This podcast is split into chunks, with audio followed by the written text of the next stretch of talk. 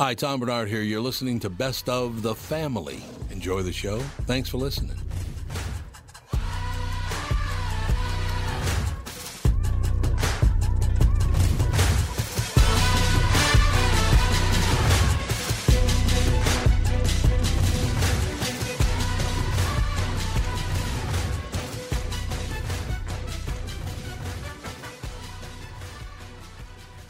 Michael Bryant, Brad Sean Bryant, what's the latest? Uh, we're just trying to represent people who've been injured through no fault of their own.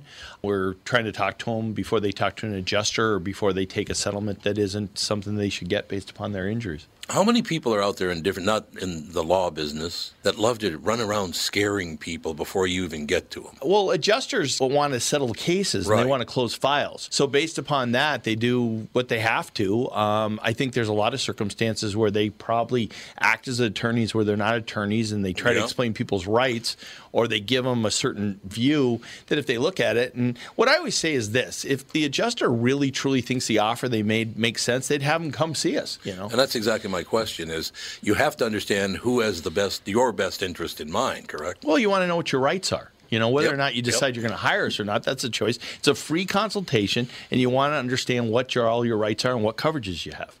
And plus the fact I hang out with you, so you got to be a good guy if I'm hanging out with you. Eh, maybe.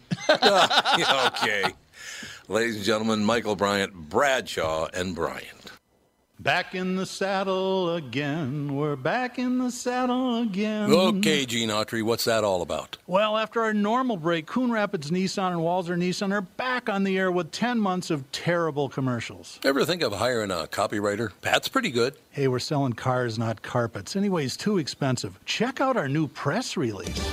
This just in, Burnsville Nissan and Coon Rapids Nissan have started out 2022 as the number one and number two dealers in the state of Minnesota. Jason Leckler has been quoted as saying, This is the year I bump off Dan Resch. He studied animal husbandry for crying out loud. Dan replied with, Blow it, J-Lo. Mm, What do you think? Maybe you should hire a copywriter. Cool that they're leading the sales race, though. That's good. Yeah, it's actually more than good because they were so dominant last year. We've earned more than our fair share of new Nissans. We have 40 Altimas available for March and 120 Rogues. Check out the huge selection of Nissans at Burnsville Nissan and Coon Rapids Nissan.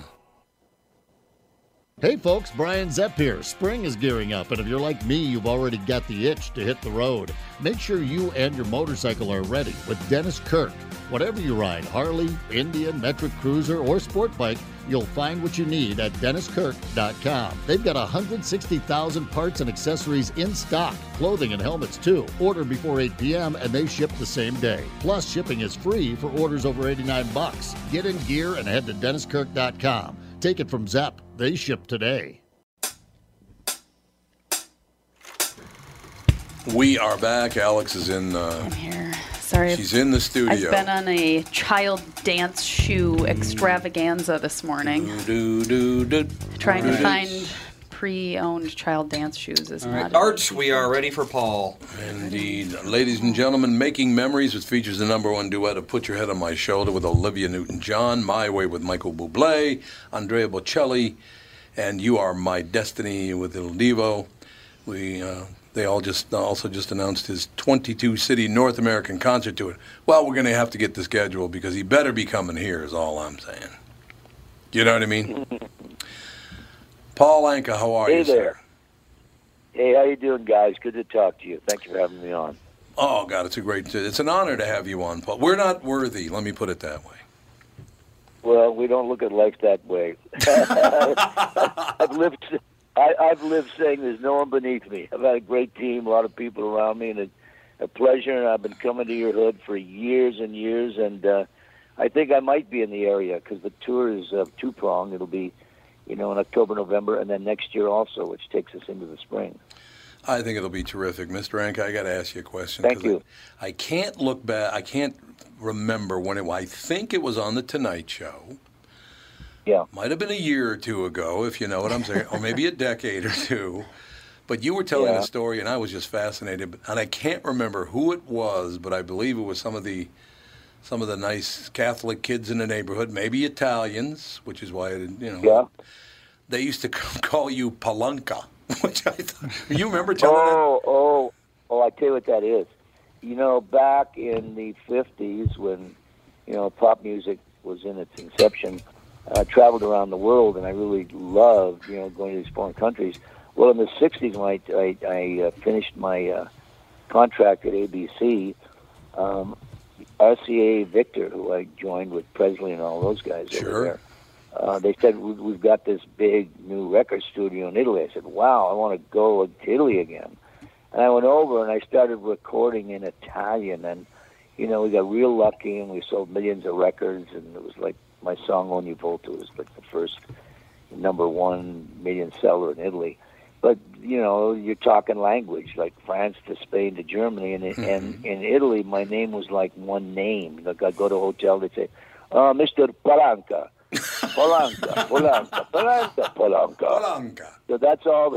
That was it from the '60s on. So every time I run into an Italian from Italy, even in my concerts, Polanca.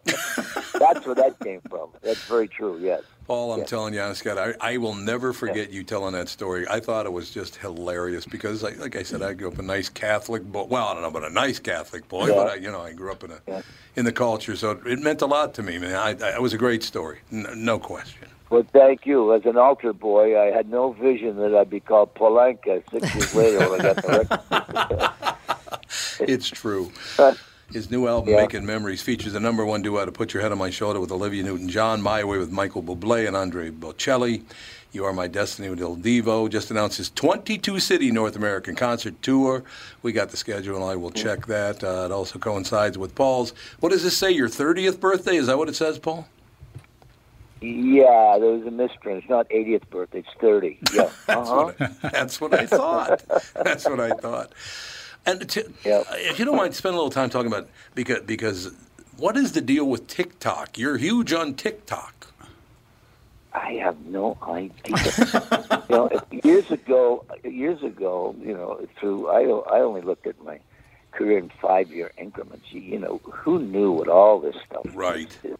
was happening? But um, I had no idea what it was. Uh, I found out through you know, some kids in the neighborhood who came to the front door and started singing, put it on my shoulder, and I'm going, okay, what's up? You know, they said TikTok, TikTok, it's on TikTok. Everybody, everybody said, what's TikTok? I had no idea.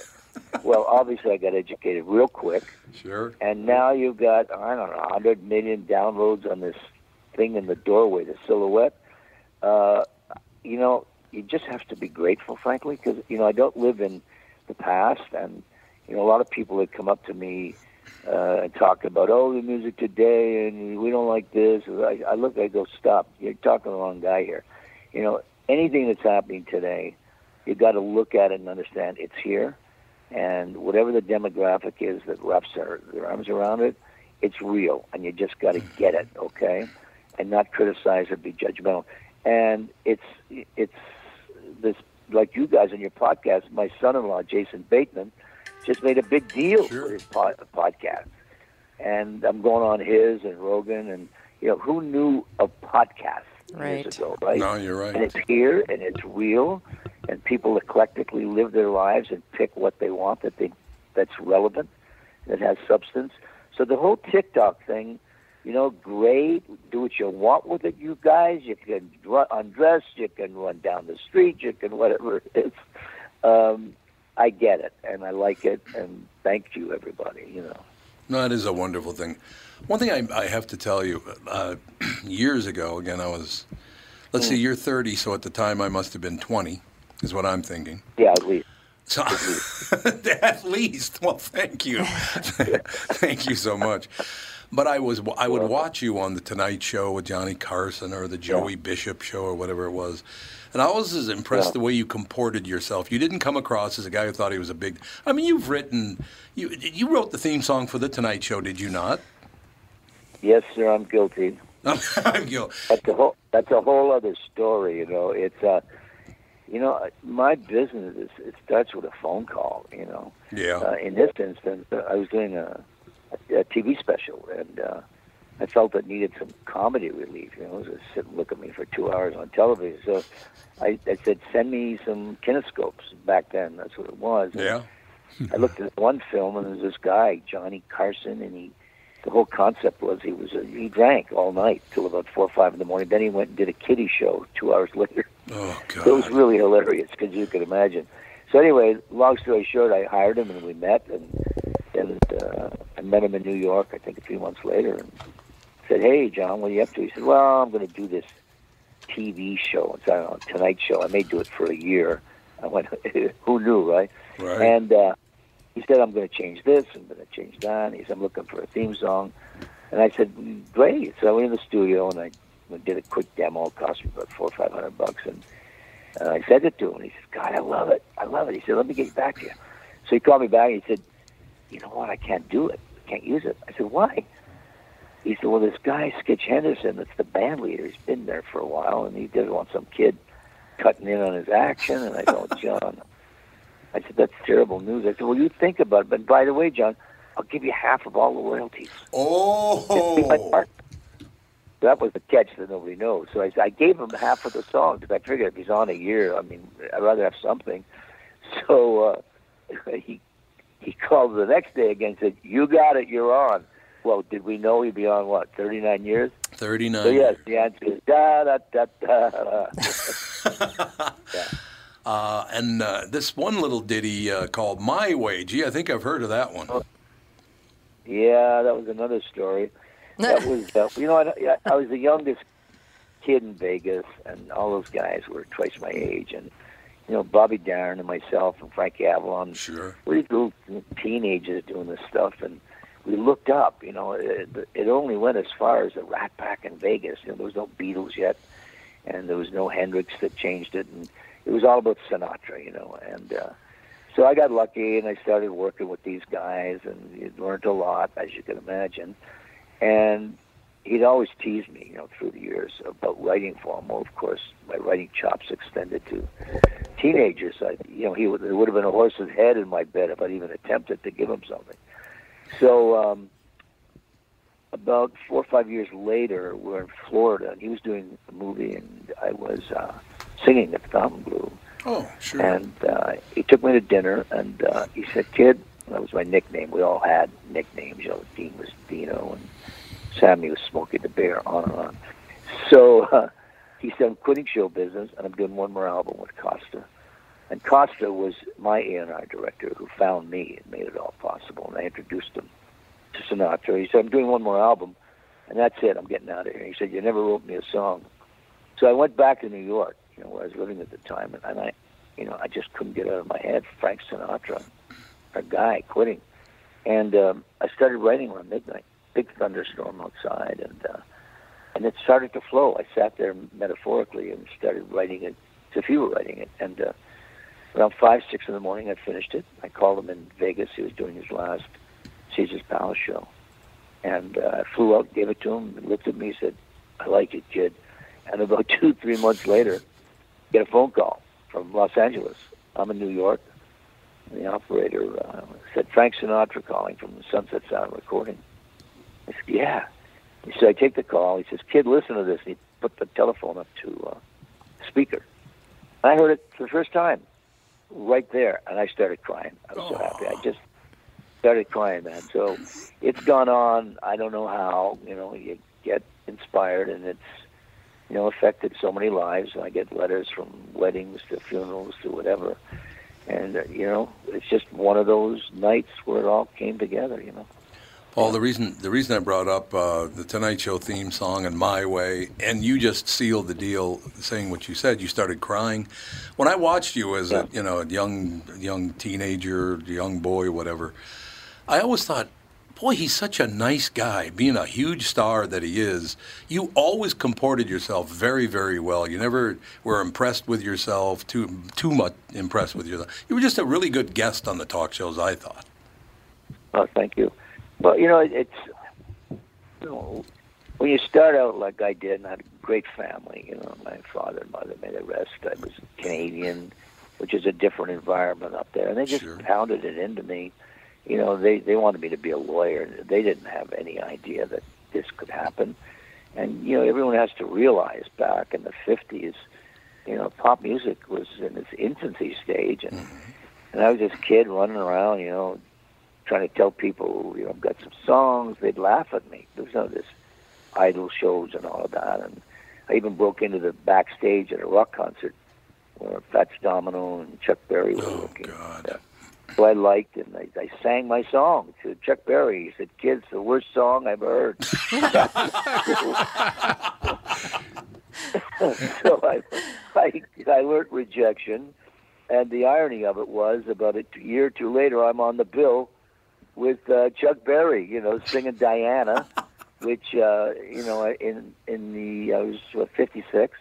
You know, I I went down during my Easter vacation. I had some money from my paper route, and you know, I, I just believed, and uh, you know, one thing led to another, and recorded it in May, and all of a sudden by August I'm on American Bandstand, and just what I learned at, from the inception, you know, at that time was, you know, like my family's, my father told me when I left, you know, he he just gave me a Bible, and and he said, now you just be nice to everybody, but don't trust anybody, Good advice. and I realized that as I got in this business, which you know was not the most favorable because you have all sorts of clients and what have you, in behavior, I just said, you know what? If I'm wanted at this badly, and I got it, I'm just going to keep my nose clean and deal with it the best I can because.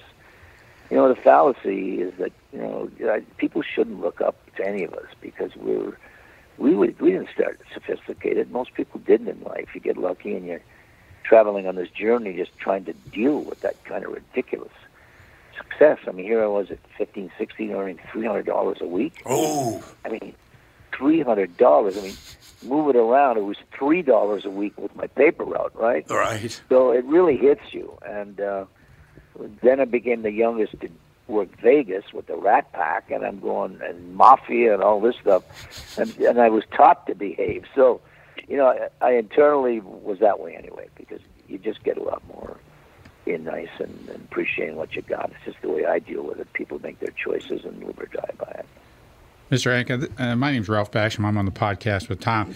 You know, and and uh, my wife had a brush with fame with you years ago, and uh, goes, "Oh." uh, and this is you know, it's, and it's a, it's a good Italian uh, group uh, in Chicago uh, with uh, Steve Lombardo and Sweetwater. Oh, my buddies! I love that restaurant. It, it- and then uh, now it's Gibson's, yeah. And they, they, they I'm sure that Yeah. you'll be dropping in when when you're there. But they, uh, she ran, she ran. Her name was Lindsay Kolb at the time, and she ran with Marilyn Lang and uh, uh, Gina Tomasano. Uh, where where the where the, that that group where she was one of the, the gals that were, were there sort of in the shadows, but she, she remembers uh, seeing you and uh, visiting with you. She it left a, m- a great memory for her. So thank you. Well, you know, hello. I'm, I'm sure she's still around. God, hopefully. She is. Yes. Uh, that was my hangout. You know, Chicago was the key record uh, breaking city. That New York, Cleveland, et cetera. And um, and I'll be back there. You know, on the October tour in November. And it's always been very special, you know, for me. And I've been going to Lombardo's restaurants for years, and uh, they have a great product and they're good people. And they were my partners when I put up the first discotheque in uh, Las Vegas called Jubilation Oh, and uh, Oh. they really do a great job. And um, hello out there to everybody. Yeah, Yeah, that, that that that's very interesting because I, I remember Lindsay talking about jubilation and the involvement that he had there, and uh, yeah, that was that was very interesting. You know, um, his other friend was uh, first name Bob, um, who Bob ended, Marsico. um, Bob Martigo. He Bob ended up Marsico. uh, ended up finally marrying Marilyn Lang, and they live in Vegas now. That's so right. I'm sure you she know. was a Playboy bunny, wasn't she? or yeah, something? well, Playboy? she Wasn't it was uh, Playboy? Playmate of the Year. oh, yeah, Playmate of the Year. Yeah. Yeah, she Yeah. that uh, yeah. Bob that- married her, and I, I haven't spoken to him in a few years. But Steve, I've been you know, very close to for many, many years. yeah, it's a, it's a great bunch, great bunch of people in Chicago. Oh, the the best. They're absolutely best. Steve is salt of the earth guy for sure, for sure. Uh, in all honesty, I, I like to tell the truth, Paul. I, I, I was never Playmate of the Year. I'm very upset. There's still time. Well, you know, you have something to look forward to, don't you? That's right. It's right down the You'll be line. Playmate of the Year if you want it. yeah, that's now. exactly it. You know, Paul. What's yeah, so, even now, I think it's a wider door for you. Yeah. What's yeah, that's exactly right. Paul, the great thing about just sitting here talking to Paul Anka for me, and my, my wife is on the show, our son Andy and our daughter Alex, And the connection that I that I make just talking to Paul Anka with my children here, my wife here, my mother, who would be 101 tomorrow if she were still alive, but she's not. She thought you were God. I will tell you that, pal. I, but I suppose a lot of women did. Well, listen, I'm not a god, um, but certainly I appreciate. Uh, you know, look, I, I respect those that have, you know, just lived that long, full life because they're doing something right. Yeah. You know, I've always been inspired by them because you know, I've got a 16 year old and uh, I got a life that I'm living that I appreciate. So I do everything I can to uh, stay alive as long as I can. And uh, you know, the mothers of the world and you guys that have them for a long time are very fortunate. You know, I lost mine when I was 18 years old. Oh, so God. That's always been a tough one for me. But there, nobody like them. You know, you you got to realize, as we- most of us do, you know, their purpose in life, uh, along with you know, hopefully having a life of their own, is it's just amazing. So my hats off to all the mothers in the world and to you guys and women that have them. No question, Paul. Does, how does it? How do you take it internally when people like Olivia Newton-John, Michael Bublé, Andrea Bocelli, uh, El Divo, they line up to work with you? That's that's quite an honor, don't you? They, those are some of the greatest singers ever born. Well, no doubt. That's your assessment of their talent. You know, there's a lot of talented people out there, even this new demographic that's out there. Um, you know, I look at it from a professional side and a, a human side, in that, you know, when you can find, you know, people in your business that want to work with you and do, and I've been, you know, blessed for years. I mean, from way back from Buddy Holly to Connie Francis, through the years, Michael Jackson and I've worked with a lot of them on my last album a few years ago, a duets album. So when it's Olivia, you know, an amazing, an amazing human being with such a challenge with where she is health wise today, and known her for years to, you know, see how she, in the midst of everything, said, "Yeah, I want to do it." And uh, you know, Michael, who I was there in the beginning, produced, co-produced his first album, and stayed a good friend of his for years. And who, what can I tell you about Bocelli? So when they come forward, you know, like the last album had Willie Nelson and Dolly Parton, and Right. on and on, It's great, you know. It's um, it's a warm feeling because it, it just kind of compounds your feelings about there's other people doing great things, like hopefully you are, and you're not the only one. And the nuance that each of them bring that is so unique, it's great to be a part of something that you can't do. You- I can't sound like Willie. You know, I can't certainly sound like Dolly, but but Tom Jones, who I've worked with, you know, with She's a Lady, did very well for us. I was inspired because great artist, great voice. So it goes on and on uh, in terms of the relationship that you have with other people in your business. It's kind of a form of respect that goes back and forth from all of us. Did you? Was it your idea to put the no? Now, uh, Michael Bublé and Andrea Bocelli are doing "My Way." Are you on that recording with them? I hope. Oh yes, you know it's a. When I decided to do making memories, you know, with COVID, the good and the bad side of it, I was just writing like crazy, and I knew I had to do my way because of the anniversary of the song. And I said, well, you know, I'm not ready to listen to myself singing it for four and a half minutes. so I tell you, where it's kind of emanated was uh, a couple of summers ago. I was in Europe, and I, I've known Bocelli. I met him, you know, years ago, and uh, he he came out and we spent time. He and his wonderful family, and he invited us to his his restaurant in uh, Forte de Marme. So we go, and there's a group of us at dinner, and there must have been 125 people, maybe maybe less, in the restaurant. So in the midst of the meal, they reel the piano out in the middle of the restaurant, and he gets up, he goes over because he's a piano player. He started in bars in Italy. He starts singing my way. He said, hey, but uncle, come over to sing a song with me. Now, you got a piano, Buccelli. People are eating dinner. And I went over and I started, started singing my way with them, right? So obviously I'm saying, wow, this is something.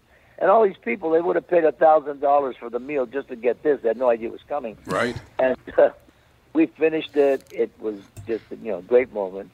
And when you know fade out, fade in. When I started with my way, you know, thinking of it for the album, I said I got to get Andre on here and uh, called him in Italy. Well, of course they were socked down with 19 And he said, "Yeah, send over the music I do for you." So he did it. he sends it back. Now Buble calls because I keep in touch with him. His family was up from Argentina. Come come on to dinner because we know, as I said, we stayed in touch. We get together, and I'm sitting there. I'm saying, "Well, wait a minute. If I got two, maybe I can get three of us." I said, "Michael, I'm doing da da da da da da." He said, "Yeah, I'm in." So that's the way it happens in our business. So within the, within a week, week or two, I had the two guys committed. Michael went in in the midst of his album and did it, and here I am in the midst of these two great voices, these great artists, and you got my way now with Buble, Buccelli, and Anka. So, hey, how lucky can you get, and how fortunate do you feel, right? Exactly. Paul, your producer said you have to move on. I, I cannot tell you what an honor it was to talk to you today, Paul Anka, ladies and gentlemen. Very quick Canadian story. Canadian Paul Anka, Canadian Michael Yeah, Bublé oh. was very, very excited. Yeah. I talked to Michael Bublé on the phone one time, and he said, "Hey Tom, I heard something." I said, "What's that?" And he goes, "You know hockey Canadian hockey legend." Lou Nanny? I said, yeah, he's a good friend. He acted like I was talking about God. Mm-hmm. The Canadian hockey players, they love the. He loved. Wow. Bublé loves them. Isn't that so? Well, I'm a hockey nut. I mean, I helped bring the Senators, the Ottawa Senators, Right? at Toronto, as part of that. Uh, I, I, I apologize to everyone because they never about it. but uh, they're, uh, you know, we were brought up like that. I mean, my backyard was, you know, I used to hose it down, and I was playing hockey every winter, and uh, it's been a part of our lives. And I was going through all my photos because I'm doing they're doing a documentary of, of my life. We're going to start it in a couple of months, and Oh, great. and I was looking, and I got a picture of Bobby Hull, Gordie Howe, Sure. and Wayne Gretzky, and me in one photo. Ooh, I like and it. I said, man, I said, this has got to be worth something. so I've, and Gretzky's an old friend of mine, but we love our hockey. And I mean, you guys do pretty well there. You know, Yeah, you've oh, got yeah. your moment. We have our moments, Mr. Yeah. Anka. I hope we. Yeah. Uh, I hope Yeah. when you're in town, I'll get a chance to come back and say hello. And it just again, what an honor talking to you, sir. Thank you. Well, thank you, and I insist, I insist on it. You know, we'll look you up. Uh, You come, you come back and see me for sure. We'll get it done, sir. Thank you. Thank you. Bye. Paul Anka, legendary. I- This guy wrote "My Way." He wrote the theme for the Tonight Oh. He Show. wrote He so he wrote a lot. many Yeah, songs. he- we just should have said, woo, the, the list would be far, far easier to get through. Who haven't you worked with? Yeah. yeah, really. exactly. What would you haven't written worked for? with? Speaking of famous musicians, Charlie Watts, Rolling Stones drummer, died today. Oh, you're no! I kidding. heard he was 80 sick. years old. Yep. Same age as Paul Anka. Yeah, I didn't want to say that while Paul was No, on. the phone. I- Oh. Not yeah, pretty it's like, astonishing oh, that a Rolling Charlie Stone Watts made it died. to 80. Yeah, honestly, it's true. That's remarkable. Yeah. Let's oh, just that's fold up awful. this show. I can't. it- I hate that. when did the Rolling Stones Oh, break?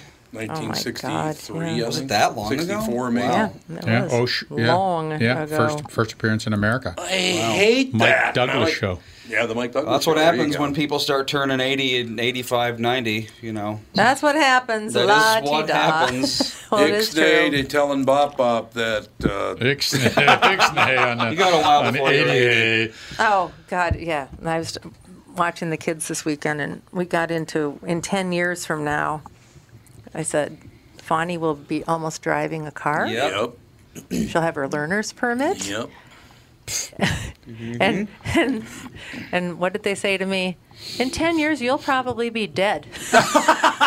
Okay, Well, okay then. statistically Never mind. Probably. untrue, but I uh, I have to tell you, honestly, God. Thanks, kids. Last week I saw this uh, on the docket. Paul Anka was going to originally be on last week, and I saw it and I went, "There is no way we're going to have Paul Anka on the show. Paul Anka's a legend. I mean, this guy is unbelievable. Nicest man in the world, from what I understand. Everybody who ever knew him. Listen to him. Yeah. Yeah, just a great guy. And I said, There's no way. Well, and then all of a sudden he rebooks. And I went, Paul Anka took the time to rebook on the podcast. He goes, Yeah, Yeah. he wants to come on your podcast. To talk to Paul Anka, seriously, it makes me miss my mother right now horribly because she loved Paul Anka, man Yeah. put your head on my shoulder. She thought, although hearing Toots sing "Put Your Head on My Shoulder" with that deep voice, her, put Mm. your head on my shoulder. And she couldn't really she carry a wasn't- tune in a bag either. Ah, no. Poor thing. No, she could not. I've Rest your always soul. wondered Go that about people that can't carry a tune Do they hear the I music? don't- yeah, I- the way I it's do coming wonder. out of their head, and Tone then why deaf. would you like music? Tone deaf people don't know, I don't think. Well, Oh, but it's like when they listen to music, do they hear what we hear? Yeah, Oh, that's Yeah, but then Or they do they can't just like find. hear a vague Well, that's concept true. of music? Yeah, Or Oh, that's just a good idea. somehow some That- filter in the brain just Yeah, I makes it don't come know. out that's funny. a I don't know. metaphysical argument. It is. it's metaphysical like art- yeah, when I see blue, do you see blue? Kind of thing. Yeah. It's Yeah. like you know we can't, we'll never know. But no, I want to ask about that. If I say that's blue and you say that's blue, I might not be seeing the same color you. That's do. exactly what I That's mean. the point. Yeah. You, it Yeah. may be you're maybe Yeah. interpreting it entirely. You may be seeing it as red, whereas you know I'm seeing it. You know, Yep. but we have a common common understanding that you've been trained that when you see that, that color's that. And Mm-hmm. that's so it's an education process for your mind. It, it that's what always fascinates me about music is that some songs move me just unbelievably, unbelievably. Yet other people don't even want to listen to them. Yep. And there's other music you the other people will listen to. Oh my God, they're crying over there. They go, ooh man, get that off. It's like you know, Yeah. fingers on a chalkboard. Might not be hearing the same thing. You never know. where, where, where you're hearing it, but it stimulates your brain in different ways. So All right, I gotta we gotta take a break here, but let me. uh, Some people do understand this, and other people go, "Oh, whatever." But if you had told me when I was, you know, 11, 12 years old, listen to put your head on my shoulder, someday, yeah, someday Paul Anka's going to want to come on your show. I'm like, bullshit. That's not going to happen. What do you?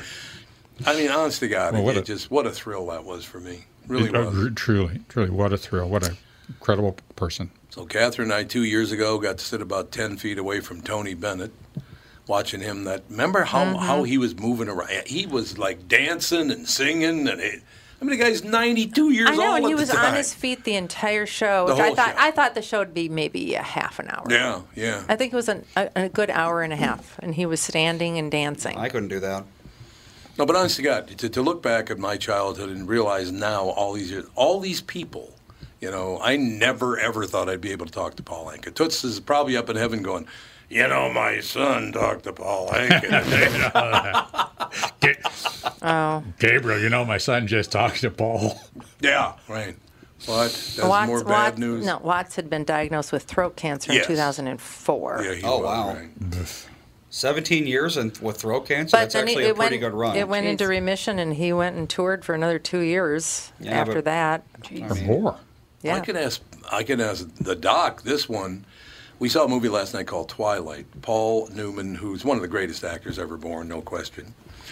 I'd never seen it before. I never even heard of it before. But Kath and I watched it last night. How about this cast? You got Paul Newman. You got Gene Hackman. You got James Garner. Susan Sarandon. You got Reese Witherspoon. Reese Witherspoon turned up in this movie. She, She was played like a a, baby. seventeen-year-old. What? 90, Oh my God. Oh, 96, 98. 98. I was jeez. like, was she What? around that long ago? But I guess so. M. Emmett Walsh is in He the was at a very nudie, beginning. too. tries to kill Paul Newman in the opening scenes, and Newman ends up killing him. And the the li- and Stockard Channing was in it. I mean, all these the acting was spectacular. It's so much better than act. You know how today the acting is like, like Paul Newman would do this. Yeah, what I'll probably do is I'll walk down the street and I'll just go to that one door and we'll take care of it. Now it's like.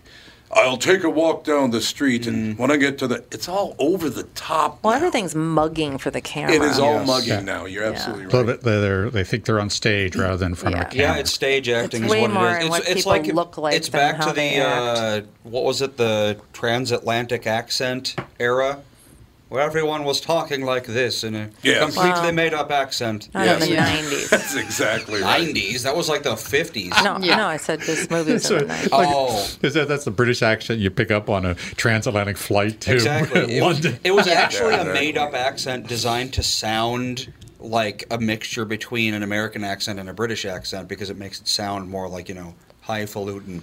It does sound Highfalutin. So on the way out, I, the, one of the reasons I brought up Paul Newman was Paul Newman died in 2008 Uh, of lung cancer. Uh-huh. Yeah. Okay, Mm-hmm. died of lung cancer 2008. He quit smoking in 1986. Nice. Didn't he? He smoked a ton in this movie. He actually didn't inhale though. Susan Could have Sarandon been did pantomimed. inhale. She did inhale, but and he Gene didn't Hackman inhale. smoked. Everybody Yeah, smoked, they right? did. They all, Oh, oh, yeah. my, the people. yeah, we couldn't believe it. It's like, you got a light, you got a light, you got a light, you got a light. Uh, is Tim going to join us Wow. after the break, Andy? What? Oh, Tim I, Hortons? I haven't heard. I don't. No, I don't th- Where the think hell so. is Lammers? Well, he's I busy. mean, I these think he days. has the StreamYard link, so he's just gonna like drop in if so. Oh, Okay. Well, again, I, I- I cannot tell you how cool that was to talk to Paul. what I a, could yeah, he just- seemed like such a down to earth guy. I, that's what I loved him so much on the, the Joey Bishop show, the Tonight Show, whatever show. He was just a very, very successful, but a very nice man. So hopefully he comes to town. You guys want to come to the show when he comes to town? I looked at his concert schedule. He's Not gonna- coming yet. yeah, he's I, gonna- I could be didn't see it in Minneapolis. West Palm Beach, however, West Palm. Ah. When? February. February 16th, we can Oh. go see him. Oh. Where's he going to be? He's going to be at Kravis Center. Yep, Well, we there can you walk go. to it. Ah! Paul, I'm coming to see you, Pally. I'm coming to see you. We'll take a break. Be right back with the family. The 2022 Bloomington Boat Show is here and going on now. Get out of the cold and into a 25,000 square foot heated showroom at Dan's Southside Marine. A huge inventory of boats means the best deals of the year. Over 60 boats on display from Premier, Avalon, Berkshire, Alumacraft, and more. Explore what's new for 2022 at the Bloomington Boat Show at Dan's Southside Marine. Six blocks west of 35W on 98th Street in Bloomington. Visit bloomingtonboatshow.com. Tom Bernard talking with Brad Huckle and Michael Bilski of North American Banking Company. We've talked a few times over the years about how North American Banking Company has helped local businesses when they're ready for expansion. We love talking about the success of our customers. One example is Suburban Manufacturing in Monticello. They create innovative products that produce clean, dry air that is needed during the manufacturing process. We recently helped them expand their business. Moving into a new building gave them the space they needed to add new equipment and production lines. We were able to step in quickly and provide the financing they needed when they needed it. When we help businesses like Suburban Manufacturing with their expansion, it's beneficial for our customers, but their growth also creates new jobs in our community. So they make stuff that produces clean, dry air for manufacturing after working with Bilski. Do they breathe easier with their business belt? We certainly hope so, Tommy, and that's no hot air. Nice one. Why not bank with my banker? North American Banking Company, a better banking experience, member FDIC, and equal housing lender. You all have helped build My Pillow into the incredible company it is today and have trusted in Mike Lindell to give you a great night's sleep. Mike's latest incredible deal is on the Giza Dream Sheets, which you've heard me rave about before, that's for sure. These sheets are made from the world's best cotton, Giza. They are ultra soft and breathable, yet extremely durable. Right now, the Giza Dream Sheets at its lowest price ever. These sheets are 60% off, coming in as low as $39.99 with promo code TOM.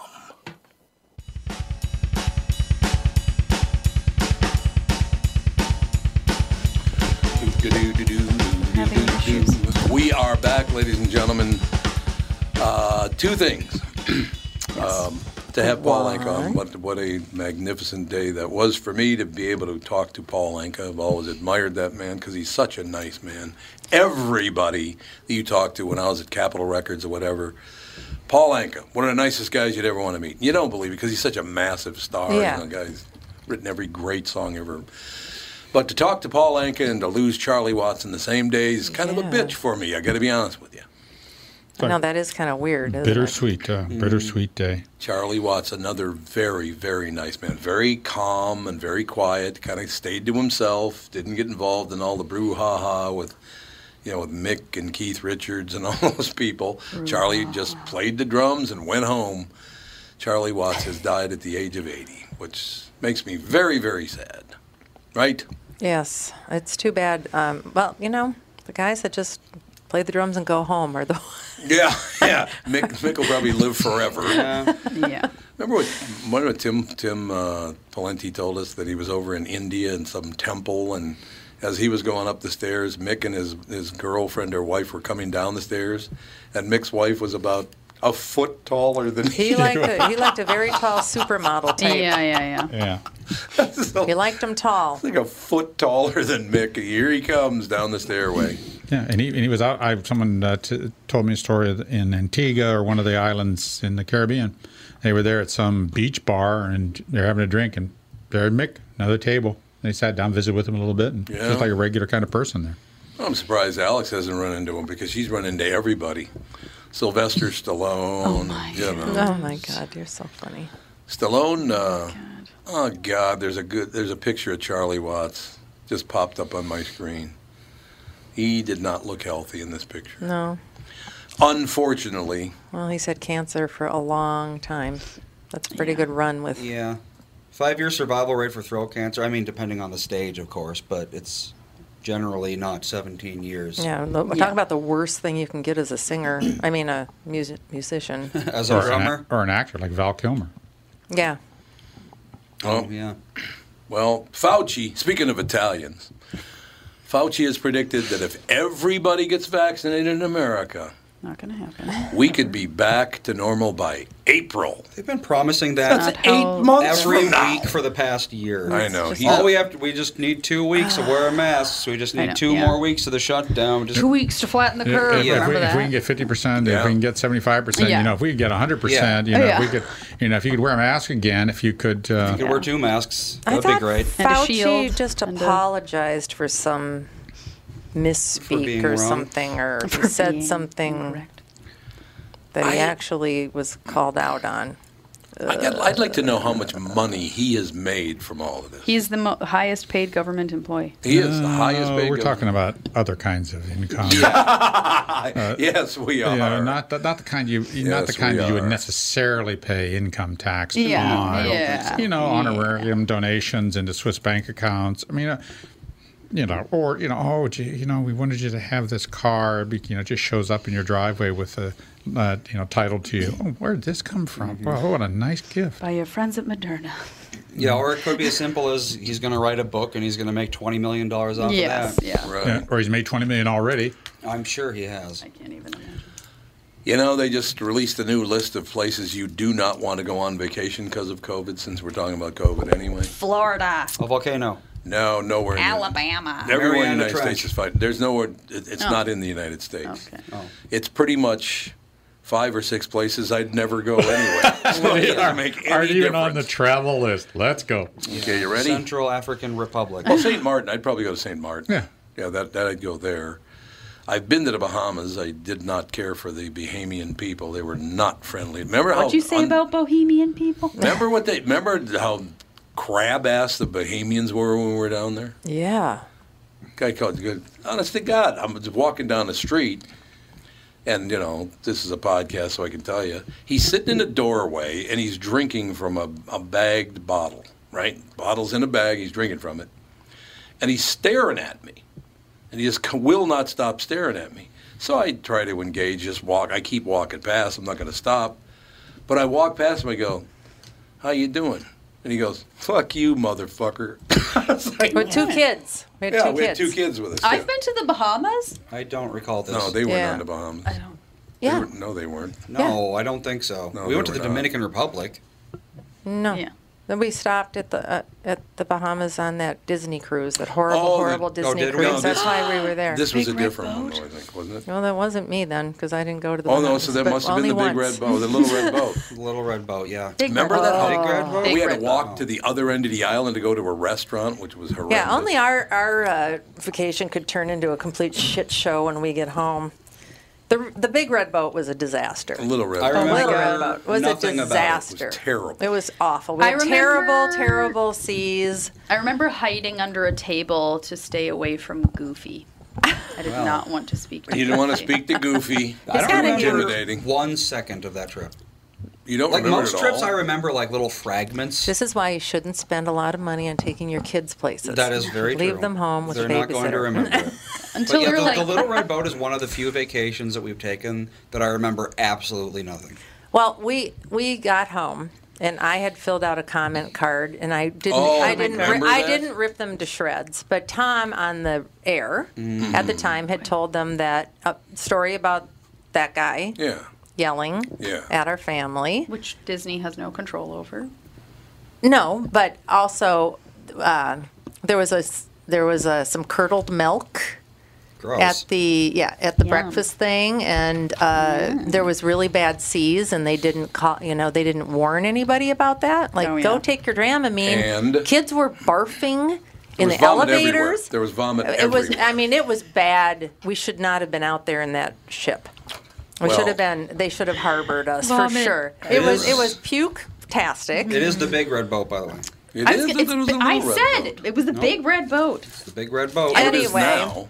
No, and it then there always was, was. curdled milk. There was vomiting. There was all kinds of bad Are you things sure the happening. curdled mil- milk wasn't vomit? Could have been vomit. Somebody drank some milk. anyway, so we we talked about that. Uh, he talked about that on the air, and some uh, employee of Disney Cruise Lines called, I think CJ, Yeah, she did. and bitched about Oh. what you said on the air because Right. it was in contradiction to the comment card, which I did not know could be, you know, like read publicly. She, she wasn't supposed to do that. And uh, CJ accused you of being racist because you didn't like going to where brown God. people are Oh, of because course. the guy called Of you a mother Mm-hmm. or whatever. Mm-hmm. Yeah. And it turned into a giant thing. I still want to know the fact that I was the first morning show in America to hire not one but two black men to be on the show. How and could it I didn't be racist? matter that he was black. He called you No. a name. That was the Exactly. story. Yeah. It wasn't the fact that he had brown skin that was the story. That's not- I grew up with all kinds of. I don't give a rat's ass what Oh. your skin color is. And you didn't Some- say that. Wait a second. You didn't say that he was black. No, No, I you did didn't. not. No, so I he didn't. wasn't. he was white. never. Yep, that's true. It was their It was, microaggression you know, against I, us. I was, you know, I was walking in the Bahamas past a, some- you know, an Asian guy, you know. Yes. Uh, uh, but well, you, you, did- that that is it's a it's a, a it's not racist at all. It's, it has no, It's not. racing implications No, at all. it was- Just some I was guy. called a name with my two children walking around. I also mentioned this uh, on the air. Every meal we ate, the server hit me up for money. Yeah, here's that's a, here's very a picture common of on my the islands. family. You're there at home. Yep. They don't have any money. I'm like, Super oh, common. God. Oh, that leave was me on al- the cruise ship? On the cruise ship, yeah. So uh, we should mention the reason that the seas were so choppy. Remember that uh, those three storms that came together up in New England? Oh, yeah. What was the Perfect name Perfect storm. of it? The Perfect storm. Well, the southern one passed right over our boat to get up Mm. north. That was one of those three Oh. storms. I've never heard of a cruise ship not going into harbor when Oh. when seas are like that ever. It was Well, horrible. they, they're out in the seas. ha- well, if frequently. they can't get anywhere, I, Yeah. but we were right by the islands. They could have found some place to go. So Bahamas, I'm not going back. Haiti, you can have. No, thank you. Morocco, nope. Car- Kosovo, no, thank you. Lebanon, nope. I would have loved to go on to Lebanon back in the day, but not now. I know. So those top five, forget it. You can have them. And then St. Martin, I probably would go there, maybe. So is it- that's where they're they're having the huge outbreaks. Uh, yep, CDC's travel advisories list for COVID 19 just received an update with six nations moving up to level four status, which means you should not go there. These countries you shouldn't be heading to right now ended up in the very high risk category, means that these destinations have more than 500 new COVID cases per 100,000 residents. Why aren't these uh, small islands and small areas? Why aren't they like all vaccinated? Yeah, why aren't they? Oh, because because what I was not I was that hard to told get that them- Turks and Caicos, there's a large n- part of the population that are going to treat this with traditional beliefs and traditional medicines, and they are not going to get immunized. Well, well, before the immunization came out, half of the Germans said they were not going to get immunized. They just said, it. "No, we're not going to get immunized." Half of them. So But I think that they changed all that. I think they mandated it in Germany. I don't know. I'm pretty sure. that's, uh, you, uh, I haven't heard anything. you start taking away freedom of choice. That's not cool. And it's not- Uh, they're doing it all over the place. New York did I it. was San gonna say, New Francisco York. did well, it. no, well, yeah, they're kind of well, They're working on it. they're coercing people Well, in yeah. certain Yeah. Yeah. Which could be argued to be the same thing. Yeah. Yeah, you're right. Well, that's the narrative. It's like make it so horrible for them that they Yeah. can't leave their house that they will do it. Oh, I mean, I know people that didn't want to get it, but they just got it because they didn't want to be the only person at their office wearing a mask, or the only, you know, like, oh, I'm one of three people at my office that has to wear a mask still. And now everybody's back to wearing masks. Mm-hmm. Well, and then, So and it's then like- if you're the only one wearing a mask, then everybody thinks that Yeah, you're a you're an QAnon anti-vax. crazy person. QAnon, yeah, It exactly. has nothing to do with choice. Okay, full reveal. I didn't tell you guys this, but I did tell it on the air. I'm surprised nobody told you about it. Oh, God. Now, understand that I was kind of a prick to the guy. I admit that right up front.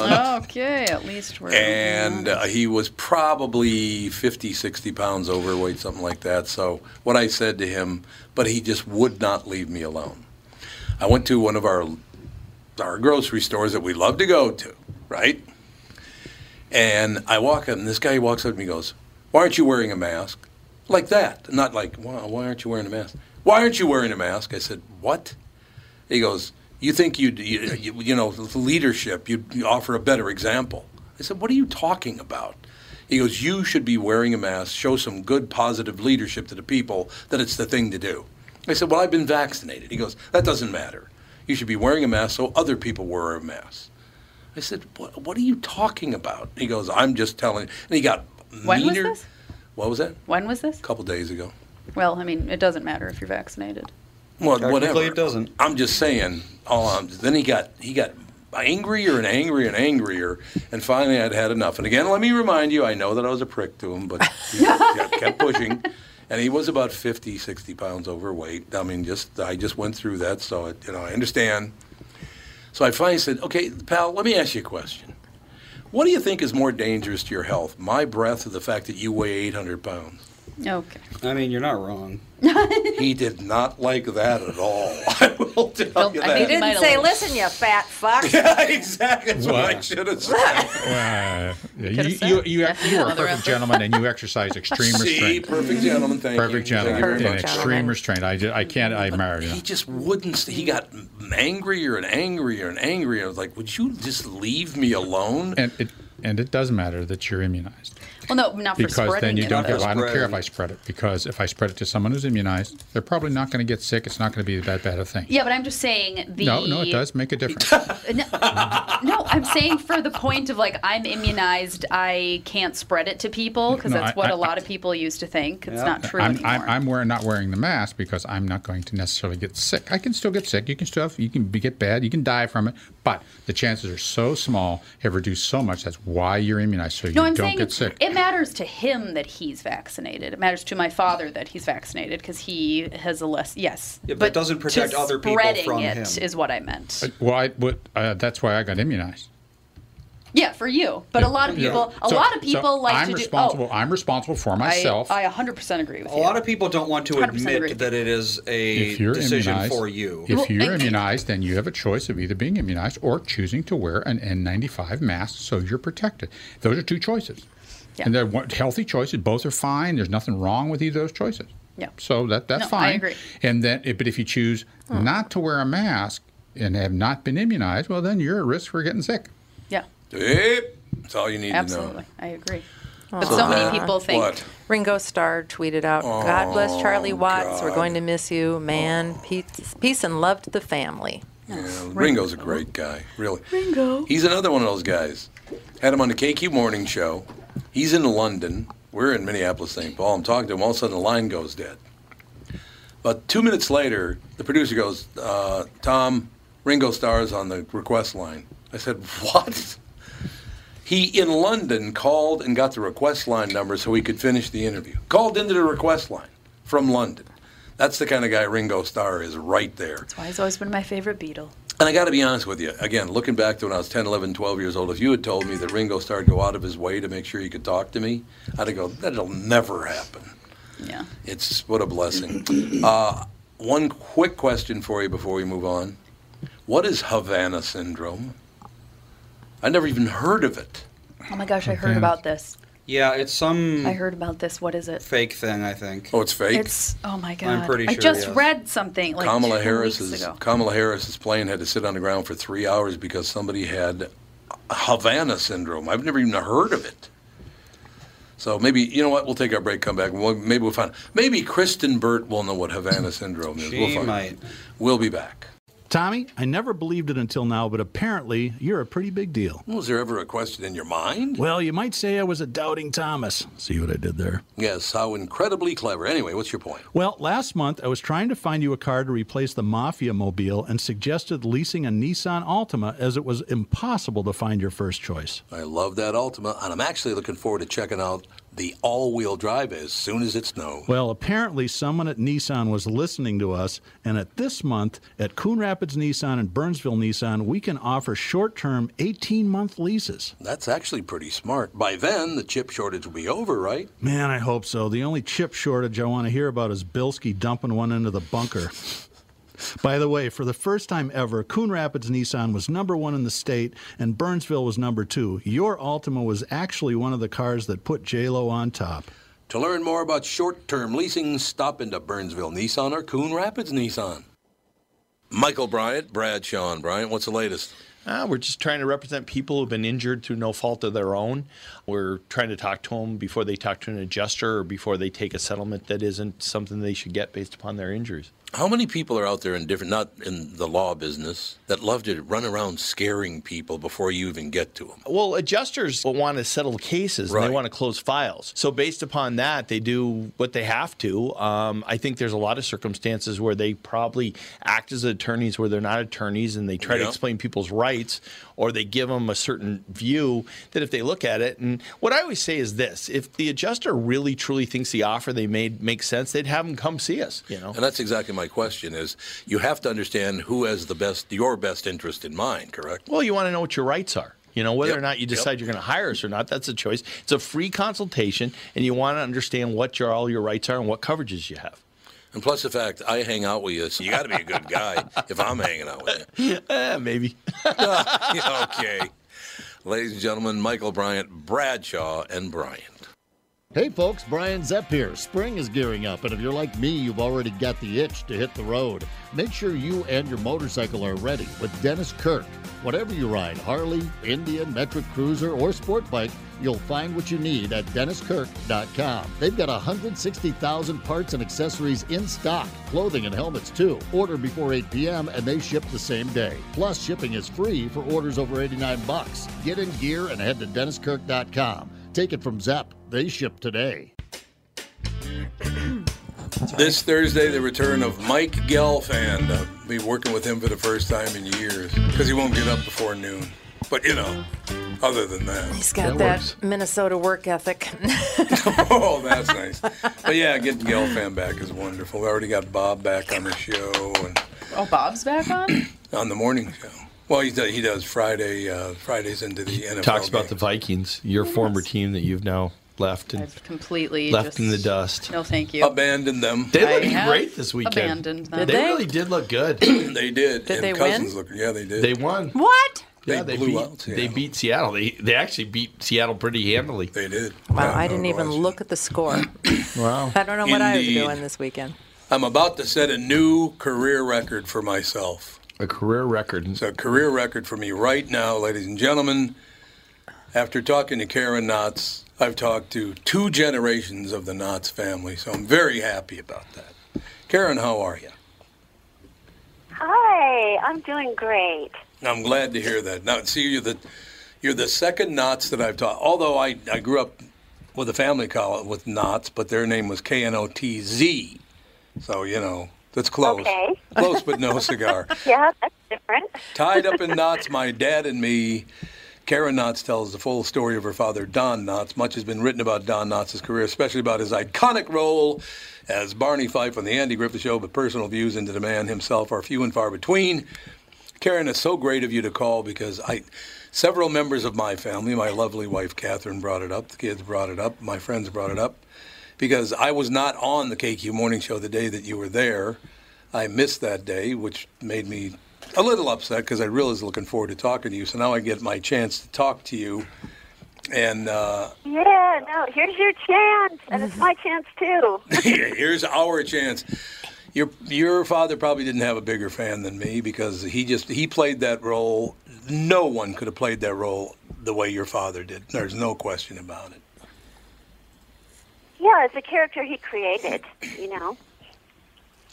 Indeed. Also, my wife did point out Don's difficult childhood in an abusive home, his escape into comedic performance, becoming a household name, his growth as a feature film actor, his failing health, and his family life throughout, leading to touching and hilarious moments that will make the reader laugh and cry. Uh, yeah, ladies and gentlemen. Oh, Catherine, you're the one that brought it up to me that, that Don and I had kind of a similar upbringing. Yes, it did. I, I read a little bit of the bio. So basically, Karen, uh, when I was a kid, they basically like to point out my dad was cuckoo for Cocoa Puffs. What do you think of that? Well, I don't think that's a very polite way of putting it. Well, that's, I'm just telling you what they said to me. That's just how it was, right? Karen, how was that for you? I, I, I, I kind of know how it feels, but I want to hear your take on the whole thing. Well, um, my dad was he was a wonderful dad, and he did talk about his childhood sometimes, but he al- kind of focused more on the funny stories because he had Yeah. an older brother His nickname was Shadow, and Shadow was his inspiration for comedy. Shadow was really funny. He also kind of a little bit bitter because he didn't have a chance to have an, a college education, even though they lived practically in the backyard of West Virginia University. Their mother ran a boarding house because they were terribly poor.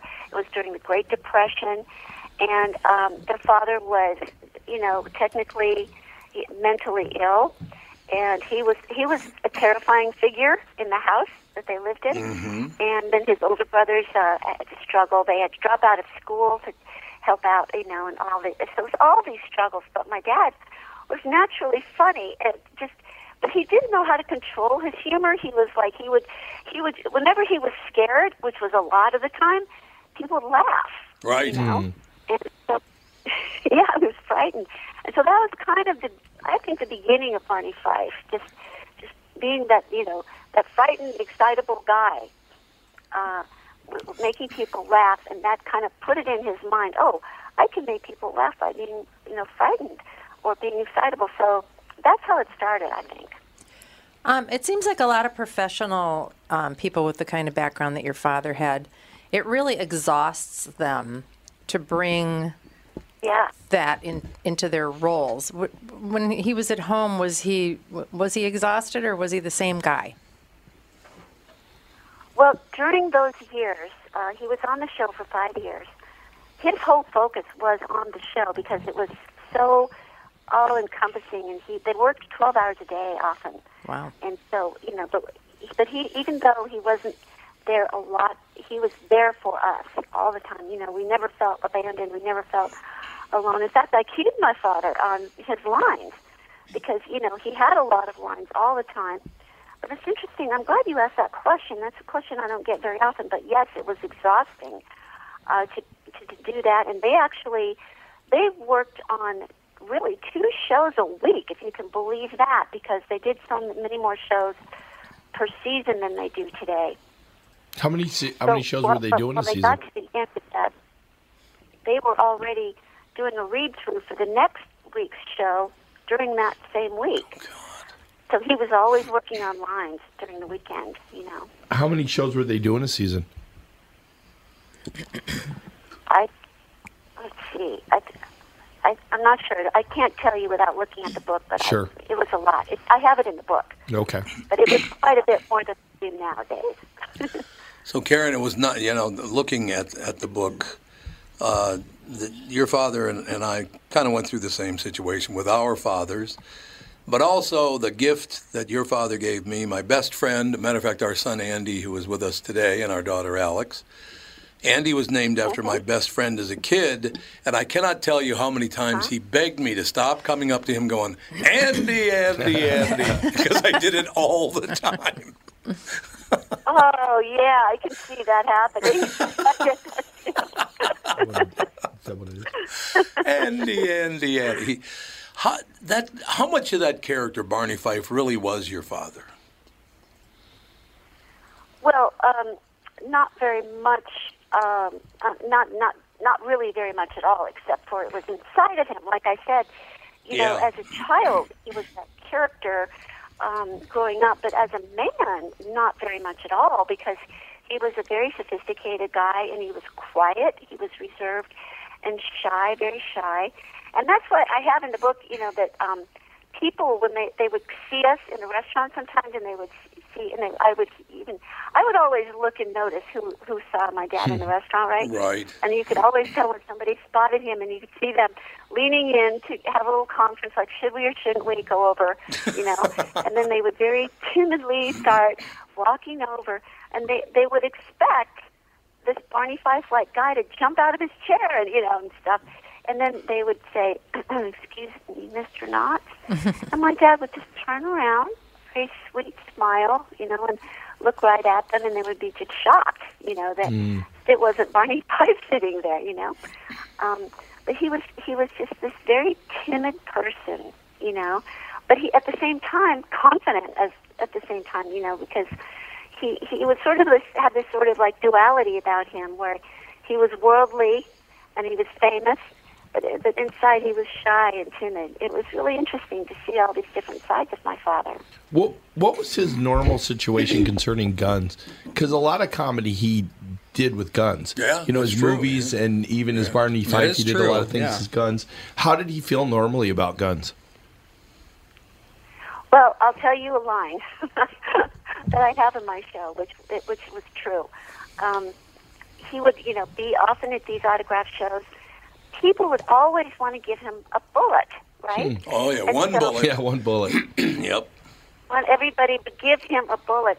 And one time I was visiting him, and I, I uh, he said, I said, Dad, would you please sign an autograph picture for my friend uh, downstairs? The guy at the desk wanted a, a picture, and he said, Sure, honey. We, uh, um, let me just get a, a pen out. So he went to pull out a drawer, drawer and the drawer was stuck, right? and he just kind of finally he yanked on that drawer, and all the, these bullets came flying out. I said, Dad, what's all this? And he said, he explained that the people in the autograph line the night before had all given him a bullet. And he said, What am I going to do with all these bullets? I don't even have a gun. he never owned a gun, but it was funny because he and Andy were best friends. At, you know, at, and Andy was a hunter. Andy liked to shoot, but my dad didn't. So they were very different in that way. Hmm. He never owned a gun. Hmm. Never had any interest in it. Yeah, it's so interesting, I'm, and I'm glad you brought that up because I had heard in the past that that Andy Griffith could be kind of hard to work with, but your father never did have a problem with him, from what I understand. No, not at all. It was just the just the opposite. I mean, Andy, Andy was the most perfect straight man that ever lived Right. because he he knew how to get the best responses out of Barney, and and, and for the other characters too. And you know, An- Andy was this really fascinating man to me. Whenever I would see him on the set, he was he was so complex. And I had a little part on on in Return to Mayberry, and I had a scene with Andy Griffith, and I was so nervous and excited because to me Andy was just I was over the moon about Andy Griffith, you know, and I wanted to get it perfect. And so I was playing a secretary to Opie, who is now a grown up Right. guy, you Sure. know, and May returned to Mayberry, right? And um, he's an editor of the newspaper. So I had this line, and, and Andy was saw that I was nervous, you know, and I wasn't doing it very well. And so he suggested that I eat a cookie during the scene. And so, like a secretary, you know, somehow secretaries are always eating. You know Yep, what I mean? yep. like they're trying to hide it. You know, so, so I was eating a cookie while I was talking to him, and all of a sudden, my character just came right out. It was just like natural. All of a sudden, oh, you're Mr. Taylor's Mr. Taylor. I mean, his father. you know, and it was like this character just burst right out of me just based on that suggestion from him. Oh, he's a hell So of an I- actor, no I- doubt. he was doing that for the other people, I'm sure, on the set, you know, giving them suggestions like that. How did uh, how did your father handle it? I mean, obviously he was very happy about it, but once he did leave the Andy Griffith show, uh, and then so how many movies did he make? Every one of his movies, I just I had a ball watching those movies. Oh yeah, I know they were. And you know, uh, well, uh, okay. Let me first answer your question. That um, well, leaving the Andy Griffith Show was to him a natural thing because they had signed a five-year contract. Right. Andy kept saying he was never going to, you know, go any further. He changed his mind, but in the meantime, uh, my dad got an offer for this five-picture deal from Lou Wasserman at Universal. Oh. And um, was going to get to be the creative, you know, have creative control. He Mm. didn't make very much money. I think they shortchanged him on the money part, but he got to be in control, and that was something that was very important to him. Um, so he he was all of a sudden now he was the boss, whereas before he was a second banana, which he loved too. But this was a whole different thing for him, and he loved it. And so that was at a time, a very interesting time in the in the film industry where all of these family friendly films were the thing. I mean, all the kids went to see these Oh, movies, yeah. and they made you know movies with with um, Disney pictures and all these things. And I remember seeing them too. And so they, that these pictures fit right in with that. But as soon as he got to the end of that five picture deal, suddenly that went out of style. All these family sh- they weren't making the family pictures anymore, so it was right on the edge of that. And then all of a sudden, the industry started to change, and it got you know kind of more adult in nature and stuff.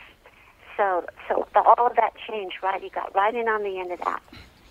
But then he went back to television and had another starring role in a huge sitcom, right?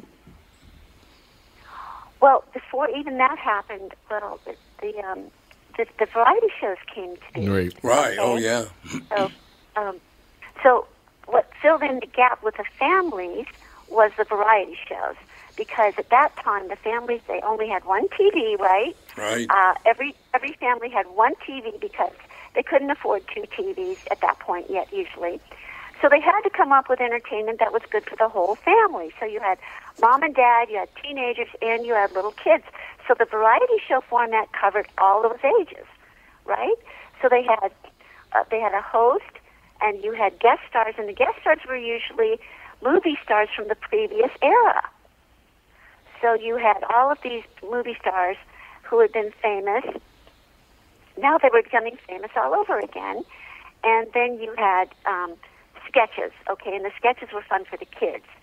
So the sketches were almost vaudevillian in nature, and they borrowed from the vaudeville days, Mm. all this all this material from the vaudeville.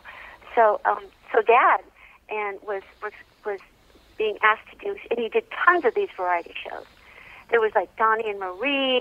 Uh, oh my gosh, I can't even think of all of them right now. But of course, the pinnacle to all that, and pretty much the most successful, and everyone agrees to it, is the Carol Burnett show, which actually came at the end of all of that, and she she brought in a whole new life to the variety show.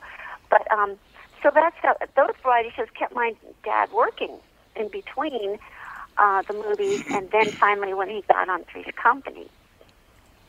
You know, it's amazing, Karen. You just mentioned a favorite of my wife's because uh, she was on this very show we're on now. We had Carol Burnett on, and well, Catherine, you take over. It's a great story. Oh, well, I grew up watching that show with my family. Like you said, everybody sat around the television because, well, first of all, televisions were huge. Yeah, they're huge TV, remember? The cabinet. A console took up half the wall of the living room. Yep. Had a hi-fi in it. Do you Remember hi-fi? Oh yeah. Well, it was a centerpiece rather than an appliance. Oh, it totally was. Yeah. Oh God, yeah. Yeah, and if you were yeah, if you were lucky, you had one that had all the all the cool cabinetry and stuff. Mm-hmm. Mhm. But and the pictures were That's just right, they- and yeah, the pictures were just terrible. Mm-hmm. they really were bad. Color was horrendous. But I, yeah, I just I remember that that was you know it was uh, Wonderful World of Disney, Carol Yeah, Burnett yeah. show. I came home from school and watched Mayberry RFD, on I think it was yeah the after school shows along Gilligan's Island and all that stuff. Sure. But um, the Carol Burnett show was one of my dad's favorites. He used to just laugh so hard at that. And when we got to have her on this show, I, I asked her if Oh, she yeah. would say happy birthday to him. Which is his birthday is next week Oh, too. Yeah, so I played it for his. I think it was his 90th birthday. maybe. Sounds about right. Yeah, I think he's it going to was. Mm-hmm. be 95 in a couple of, in, a, in a week or so, and uh, I played it for him, and he's like, "Well, how did you get that accomplished?" well, I talked to him today. I, That's don't, I don't know if you know what we're doing here, but we talk No, I to don't think people. it was it was very funny. how. And Did then, he keep that? uh, Andy still has it, and Somewhere. I, I play it for I, I played it for him. I don't know five or six times, and he just couldn't wrap his head around the fact that Carol Burnett knew who he was. it was so cute. It was adorable. But I, you know, I, Karen, I, at the very beginning, I talked about the fact that I interviewed your father many, many years ago. I've been in radio for 50 years now, as a matter of fact. So it, I've been around a while. But your father could not have been more pleasant. He was very forthcoming. Yeah. You, you didn't have any questions that he didn't want to answer. He, he, he was a terrific, well, much like you, Karen. He was a great interview. Well, thank you. And that also says something for you, I must say, because my dad wasn't always a good person to interview because people would ask him the same questions over and over about Right. being addicted to sh- or things like that. And he, he really, frankly, was burned out on all those questions. So sometimes he would just kind of give very short answers. But, you know, I always so, want to so know. you must have, must have given a good interview. Well, I got lucky because I, I am actually interested in, you know, like you, Karen Knotts, what you do every day, how you uh, you go about. I'm that stuff fascinates me. You grew up a lot different than I did. You grew up a lot different than your father did. So when you look back at your life, it must, in in general, even though your father did did have you know some struggles with his with your grandfather, uh, It was quite a way to grow up, I would imagine. Well, you mean for me growing up? For you, yes. Well, yeah, it was. It was it was very different, and I grew up in Glendale, California, and it was funny, but I just was just like any other kid in school. I mean, everybody knew who my father was, and and you know, and they knew he was famous, but nobody bothered me about it. I felt like just any other kid in school, you know, and so I was very lucky because I think now it's different. But um, Oh, yeah. sometimes though, pe- sometimes people would come and you know, knock on the ring of the door and ask for an autograph, you know, which was really, really. I just thought that was weird. Um, but then, Yes. but then um, when I got into high school, um, you know, but a- as I got a little older, then you know, then the, the Andy Griffith Show fame started following me around, which kind of Mm. um, was a problem for me because I I didn't have the confidence to just be myself. And then when I got into high school, we moved to Beverly Hills. My dad got a house in Beverly Hills. Oh. All of a sudden, I was with all these kids that were whose fathers were more famous than mine, and then I felt like like a nobody again. That's a I- great so I story, went- Karen. like a regular kid to being really super annoyed about people and talk about Barney Fife all the time, to then being really annoyed about people not knowing anything about my dad, Yeah, I or suppose not, that's or true. being like being like not important at all with all these kids having more famous fathers than mine. Karen, you know what's amazing about that is you look back, there was ABC, NBC, CBS, Fox wasn't even around yet. so that's what everybody watched.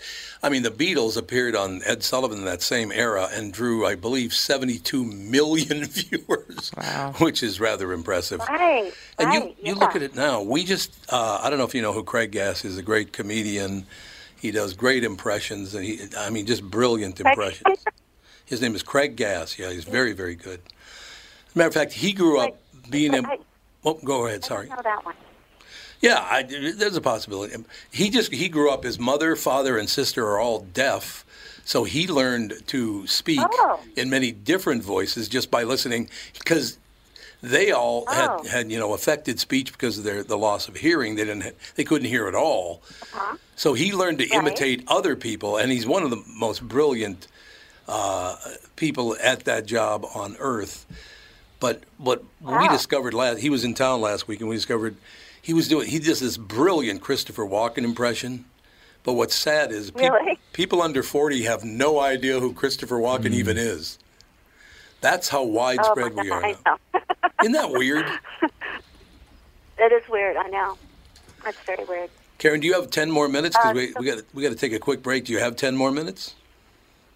Well, that's up to Art. You know, he's Art, Oh, yeah, my Art. soundbite on What does Art have to say, Andy? I don't know what he has to say. I haven't heard Art. anything, so I assume so. Okay, we'll take a break. We'll, we'll find out, Karen, and we'll we'll we'll, we'll follow the rule of the day, whatever it is. We'll be right back. More with Karen okay, Knotts. I'll just be here. The book is called Tied Up in Knots My Dad and Me. It's available right now. You can just go to Amazon.com, AMZN, to, uh, yeah, just, we'll take care of the whole thing. You can uh, you order the book. It's been out for about six days now. Right back, more with Karen Knotts. Tom here for Shift Real Estate. Last year, about this time when we were making plans for Key West, I met the folks from Shift Real Estate. And when I heard the Shift story, it made sense to me.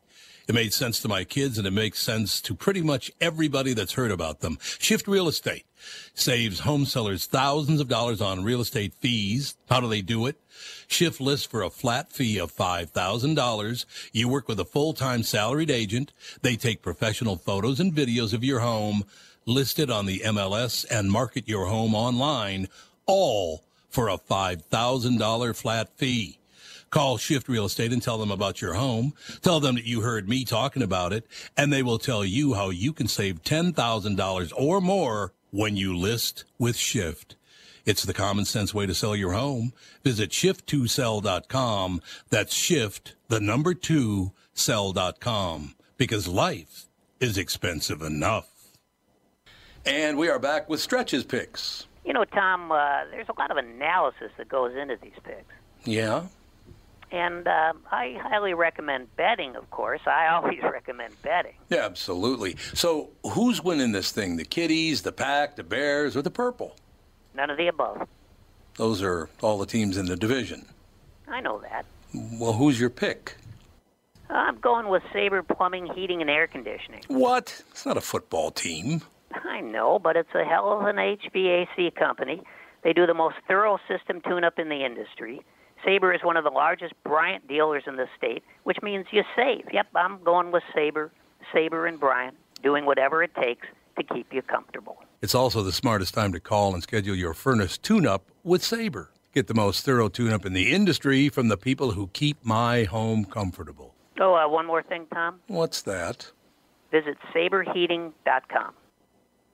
Tom here for Continuum Weight and Wellbeing. Continuum is here, it's new, and they're doing it differently. There are no meal replacements or foods you're required to purchase. There are no pills or surgeries. They specialize in customizing meal plans for you using all whole nutritious foods. They don't just focus on weight loss, they are upfront with their pricing, and most importantly, Continuum is designed for long term success. Schedule a free consultation and find out more today. Go to their website, continuumweightwellbeing.com, or call or text them at 952 491 6527. That's Continuum, C O N T I N U U M, ContinuumWeightWellbeing.com. I've learned so much from them, and I know you will too. Continuum Weight and Wellbeing, life beyond weight loss mode.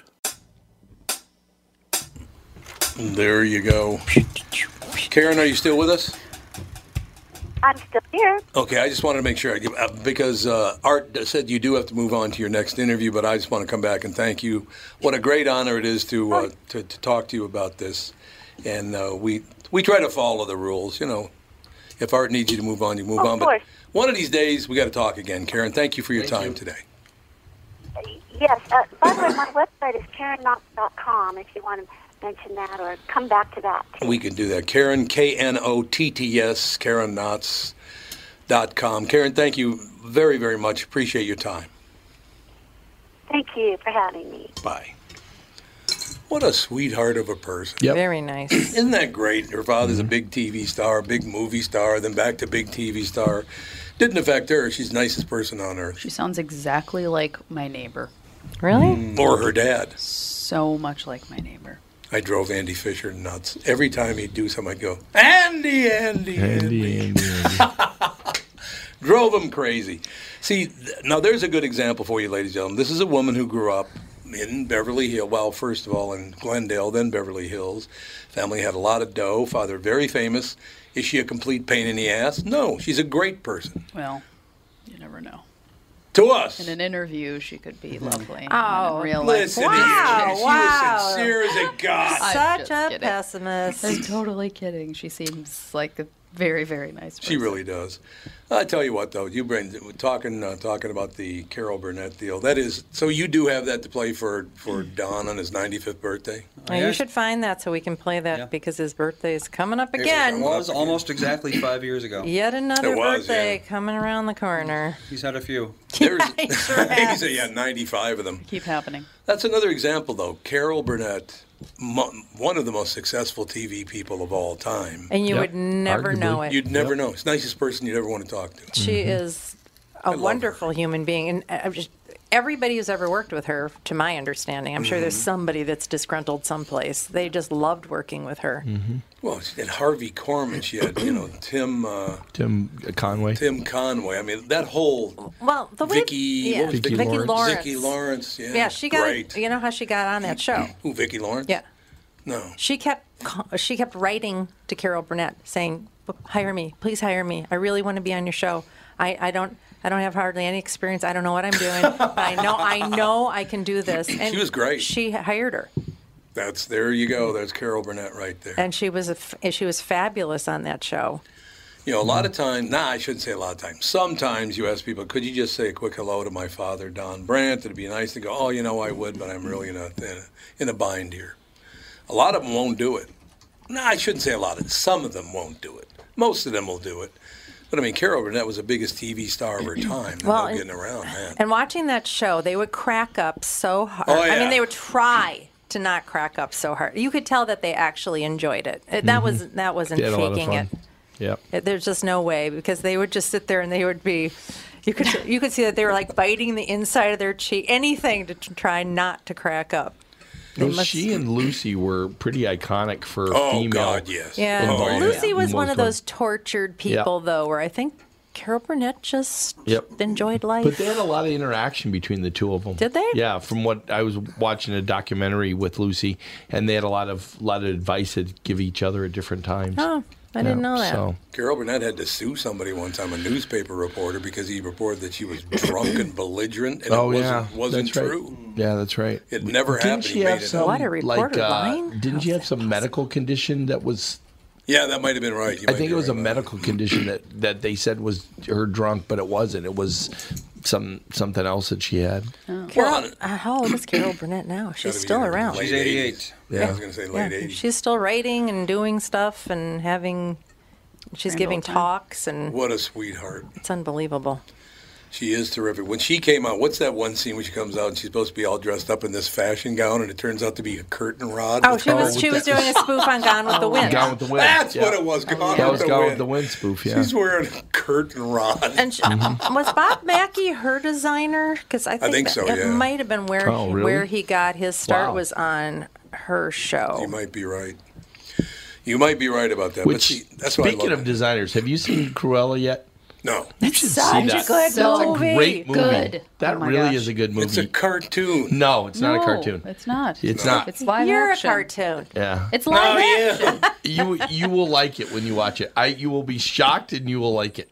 All right. I can I will, I think guarantee he it. would like I it. will guarantee he will like it. I like the women in it. They're both very good actors. Oh, they're Well, first, just really the, good. the car, the car. The yeah, I'm, The car? I'm What still about what madly in car? love. Oh, the car. There's a The really great devil. looking car. I The don't know devil. what it is. It's a good It's a car. Oh. DeVille. It- what? It's a Deville. Yeah, it's really old though. Yeah, that's how they got the name. Oh, I Cruella did not DeVille, know yeah. that. That's part of the movie. The Panther Deville. I should it's watch the spelled movie like again. devil. Oh, that's right. Now I Mhm. remember. We need I to watch actually- that again. That's really funny because all morning I've been singing the Cruella Deville song. Oh yeah, it's a cool Yeah, song. Which yeah. I Which I knew don't that know song why. from as a kid. I don't know why, but I did. Yeah. Oh my God, that car is gorgeous. Isn't it Yeah. the most gorgeous car? But no, you should see that movie. It's a very, really, very really good, good movie. movie. I was shocked how good that was. It's so good, Well, and the there are soundtrack 60 is DeVilles, amazing. So Mhm. good luck getting But There's only 60 In all of the them? world. Oh, Wow. that's why it's so pretty. Yeah. 'Cause you can't have one. Oh Every last one was hand built. my How much they wow. cost, Andy? Uh, I don't know. If Let's you see could who even has one. find that Jay information. Leno. He'll have Yeah, Jay one. Leno will Jim- have one. You're Reggie right. Jackson. Reggie probably. Jackson buys Well, lots here's of cars. one that was for auction. Let's see, when was this? Uh, 2013. Oh wow, it was up for auction for seventy thousand, and no one bought it. What? What a bargain. Uh, Bring it by, I'll buy it right It was in Fort now. Lauderdale too. It was? You could have bought it. Maybe it was in Oh, bad shape. God. Was it in bad It shape? must have been. Well, the, by the picture, it looks fine to me. It was through Had a Sotheby's, cracked of course. engine. The suspension well, was yeah, falling I'm sure out. it probably didn't drive, if I had to guess. I guarantee you, if I bought that car, I promise you, if I bought that car, I would buy the, one of those big wide brim hats and wear it cocked like Al Capone. Why don't They you just said do it that in was- your mafia car that you've got I don't have now? a mafia car. Now I have a family vehicle. It was inspected and serviced by Jaguar. Uh, yeah. Oh, it's a beautiful car. 8,000 miles on it. I'm I'm not really a car, you know, like crazy person, but that car. That's a great looking It's car. like if somebody gave me that car, I For would seventy I would thousand like it. dollars, yeah, that's pretty crazy. They're, apparently they're not worth very much money. That's interesting. It looks really nice. Oh, it's just beautiful. I suppose But I you mean, couldn't it take doesn't it look anywhere. That's the crashed. problem. Well, it's like the old Jags. They were very stylish cars. I mean, they really were. You know what you'd have to do with that? You you could literally, if you lived on Palm Beach Island, you could drive. No, you can't drive that here. Not here Well, or, you don't want or to- off the you island. don't want any salt spray on that car. no, you don't.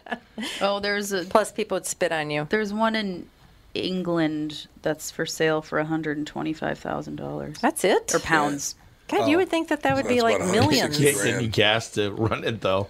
Uh, my birthday's coming up, Catherine. I just want you to They're know. like questioning whether they can drive places in England right now because they don't know if they'll Oh, get really? back because they can't get gas. Apparently, it's a huge issue right now with gas in England. Mm. Have you heard that there's a whole ton of ships right on the Yeah. coast Yep. of California and they're not letting them get unloaded? That's correct. Was new? Nobody I know that can- was before, I- but that's it's- happening again now. Yes, and if- I mean, and there's all these rumors on the internet that it's the Biden ad- administration is forcing shortages for some strange reason. I don't know Oh, what that Why would is. they force shortages? I don't know. I'm just why won't they unload the ships? I don't know. You're I know. I know. Before there was an issue with dock workers and COVID, but that was earlier. I boy, I haven't heard anything They're recently outside. about that. They use cranes. Uh, seems like it would be fairly safe 56 outside. cargo ships. wow. Stuck off. 56 of them. Just Does it off say of the why? and it's, California and it's the coast. government. It's the admin. It's the Does it Biden say why? administration saying that they can't unload them. Um, there aren't any Haitians on them. Are, are That's they why. saying because the people haven't been tested on the ships? I mean, we're don't know. letting people Well, in that by can't be the it. tens They're- of thousands without and being they- tested. Some of them do have COVID too. So, yeah. Uh, apparently, a lot of it is because of the labor shortage. It's a labor issue. So it is the government doing it. It's just not a direct, you know. You pay people not to work, they're not going to work. That's how it works. does it? That's true. Ironically, that is how it works. Ironically, Dan was at a Jimmy John's the other day. That's Fawn lo- lost her first tooth on a Jimmy John's. on the sandwich. Jimmy John's sandwich, exactly. it. there you go. Um, she was eating, and I heard a crunch, and she looked at me, and was like, had this Yeah. blank stare, and her tooth was just dangling there. Nice. Um, but yeah, on the door, it was like they had just, you could tell that the employees just printed this out. Like it was not approved by Jimmy John's, I don't think. And it was like, due to the state of the world, we are very short staffed. Please be kind to the people that did choose Mm-hmm. Yeah. to sh- show up Yeah. for work. I'm like, oh my gosh. Yeah, the average uh, wait time per ship is eight days. Whoa! Wow. I was at Yeah. a I was at a And it- fresh did- Is that time. Oh. normally a thing they used to do in one day? Uh, I'm that's a good guessing. I question. mean, that's a huge port. That's a very huge port, yes. Yeah. Wow. Um, I was at a fresh time market, and the woman there was like I don't know eight people standing in line. And I said, "Could you please call somebody up?" And she says, "I would if we had anybody that Yeah, showed up people. today other Yeah. than me." Oh God. Oh man. they have to stop with the unemployment. Yeah, when is They that? really yeah, do. they I thought really have to, stop a lot with of that. states it has stopped, but Minnesota Minnesota, of picked it up. course. Yep, decided Yeah. keep paying people I don't not think to they're work. going to stop it. Well, they don't want people to work because they want small businesses to go out of business. not so good. all the mega corps in their pocket can swoop in and take over everything. Oh boy. But a life. That's. Did you hear um, how Joe Biden did a speech a few days ago or whatever, and he was talking about how Florida. In I think he was in Florida. I don't know. He was talking about Florida. He was talking about how um, hurricane season is coming. Coming? Yeah, he's like hurricane season is coming, and you want to know what Notice he the three said. that already hit. You know what he said. The best thing to do to prepare for hurricane season was What? get Oh vaccinated. my God! Of course, that's what he said. I, politicians Dan showed me the audio last night, and he just started cracking up because he's like, "This has just got to the point It's really where insane. it just it's so ridiculous." I'm surprised you didn't say prepay your taxes. he's like, "The hurricane season is coming, and the best thing you can do to prepare is to get vaccinated." It's like, It what? wouldn't it be great if the, the hurricane came at and your vaccine just went It's like, right yeah. around Nope. you? Yeah, if you're stuck in your house because of a hurricane, you're not catching anything. You know what's so funny is the national media gives Florida like I mean it make I mean it's hilarious how They're very much time hateful they of Florida. spend on hating on Florida. It's But then they all move Wait, there. va- vaccination rates in Florida are just as high as Minnesota. Yeah, they They're are. just as high. Yep. And people are, but so many people are dying. It's like there's a ton more people in Florida than you think. Well, that's like when we went to Almost 30 million. It's like Yeah, the there's fifth more most people- populous state, I think, I or think- something like third. Yeah, I no, think maybe it's fourth. got the- Maybe fourth. I think it, it's gotten way up there. Let's see. Yeah. A lot of New Yorkers that like where we are in Palm Beach County. That's true. They all go oh there. my It's god! Well, they all crazy. move It there. is the now. third most populous state. Yeah, it's third most popular. I think it's Third most third or fourth. populous- Over, it's yeah. it beats out New York. Well, that was like when we went there Texas, last California. When we went- California, Texas or then California? Texas, then Florida. California, Texas, and wow, Florida, I have no idea. Yeah. Yeah. It's you weird. notice they're all beneath the Mason-Dixon line where all the heat is. well, that's where everybody moved now. It's like, hey, it's warm down Although here. New York's fourth, isn't it? New York is fourth. Yeah, it is. Yeah. But I mean, that's the And then immigration. Well, and it's so stuff. much smaller. New York is so much smaller. Pennsylvania than any is of the other- fifth. Yeah, Pennsylvania would be fifth. Not a close fifth, though. Ah, don't give me that knowing nod. He looks at me. and goes, Hey, there are two people. Oh, there's a person and a business. It's their birthday today, right? The Person and the business's birthday? business, A business's birthday and our friend's birthday. Today is Tino Lettieri's birthday. happy Happy birthday, birthday, Tino. Martere. Tino Lettieri, one of my favorite people in the world. He's a lovely man. He is. Married to Louis and actually Francine and Louis' daughter. Thank you. I was like, Yeah, you he's give not married to Francine the- I would say that's fair. no, I, I was going to go Louis Francine, but I went Francine Louis just to piss him off. But, in any case, no, uh, Tino is one of my favorite people on earth. Just a lovely man. So, what birthday for a business? Today's the 23rd birthday of. Anybody know? Um, no idea. 23rd birthday of Google. Really? That sounds about. wait, Really? No. That's well, their 23rd Google or birthday. Alphabet Incorporated, because a lot of people don't know Alphabet is actually the company that owns That Google. owns Google. Google, I think, is the one that's 23 today. That, make, that would make more sense because Alphabet, I'm pretty sure, is actually relatively. Oh well, I mean, technically, it was founded in 2015, but you know, the predecessor. Yeah. But you did you find Google is 23? Google LLC. Oh yeah, it's only 23 years ago. Wow. Wow. So yeah, no, that whole. Uh, So you said only 23? So I wouldn't have thought it was 23. Well, it's 1998. That was eight, seven, eight, nine years Mm-hmm. after some of them already Wow. established. Yahoo, I'm pretty sure is much older. Oh, Yeah, yeah. Yahoo's Yahoo, on. I seem to But it remember. can't be that much older. Well, it four might- years older, yeah. Four years. 27 Only years. four? Hmm. How about? Well, before that, it was like unless you were on a college camp, like a Ivy League college campus, or you were part of the government, Yeah. you didn't have access to the internet. That's How about Ask Jeeves? How old is Ask that? Jeeves. How old is Ask Jeeves? Was that the, like the first search engine? Uh, no, Yahoo was first. Yahoo How about was Dogpile? first. When was Ask Dogpile? Jeeves was 96. So When- just in the middle. When was Dogpile? Dogpile. I don't remember Dogpile. Is that a Also turd? 96. 96. Really? Ask Yeah. Jeeves. What was that? What was another early one?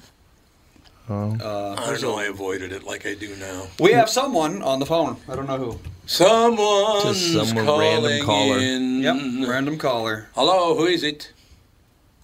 Hey, it's Eric from Denver. Eric from Denver. Derek from Denver. How are you? I'm good. How are you? Never better. What's the latest? Excellent. Well, you guys were talking about the uh, ports earlier, and I had read that the uh, ships were out there because they don't have anywhere to put the product because the, there's not enough trucks. Mm, the truck issue. So the truck issue as well. So that's a, an unloading issue because there's nobody to unload them. It's a trucking issue. It's a parts issue. God, They got all these different. Is this called infrastructure? Mm. issues. yeah, exactly. Yeah. Used to be. Mm-hmm. Logistics, infrastructure. So, Eric, do they have do they have an idea when this thing might be solved? When we might be back to normal? No Not- idea. Uh, in the article I read, there was, you know, it, it's like anything else. It's just it's a labor shortage. Yeah, it, it is. And somebody told me for about the 15th time in the last two years that the trucking industry is going to shut down completely if they don't do something about it. Well, uh, we were talking about this yesterday, and they said, you know, uh, in Europe, everything's near the rivers, the Yeah. oceans, but the railways, the railways are uh, phenomenal out there, and everything's shipped on the railway. Right. I don't understand why we don't do that more in America, particularly in the western part of the country. There's just nothing out there, including Yeah. people. Well, Eric, we appreciate you. On the road for the Tom Bernard podcast, Eric in Denver. See, I just gave you a reporter's credit. What do you think? Thanks, guys. The Thank you. transportation Have a good issue is a big difference on why you can have such low um, alcohol uh, limits in Europe because you shouldn't Oh, be yeah. driving. Yeah, Where you know the problem if you put it at you know one beer and you make that the law in Minnesota or you make that law in the United States is is people don't have a way to get around. Yeah, they You don't. know? They, I mean, it's It is pretty which is why we've been higher typically, or we were 0.1 or 0.14 at one point, and now we're 0.08. Oh, you know, Canada's so. got a lot of space and they don't They're tolerate. They've got drinking. better- They've got better transportation than we do in a lot of areas too. That's right. They Well, do have a lot Canadian of rail. Pacific. Yeah, they do have a lot of trains. Yeah. the CB. They have trains and buses and you know we don't we just have never really gotten that kind of infrastructure done that traveling other than in a couple cities. Wasn't you the know? rail the rail system here primarily used to ship things? Yes, it was all Sure. shipping. Yeah, well, the East Coast has really great. Yeah, they do. They have good rail. They do indeed. And the bright line's coming back, baby, next month. Love the bright line. It's not made by Amtrak, is it?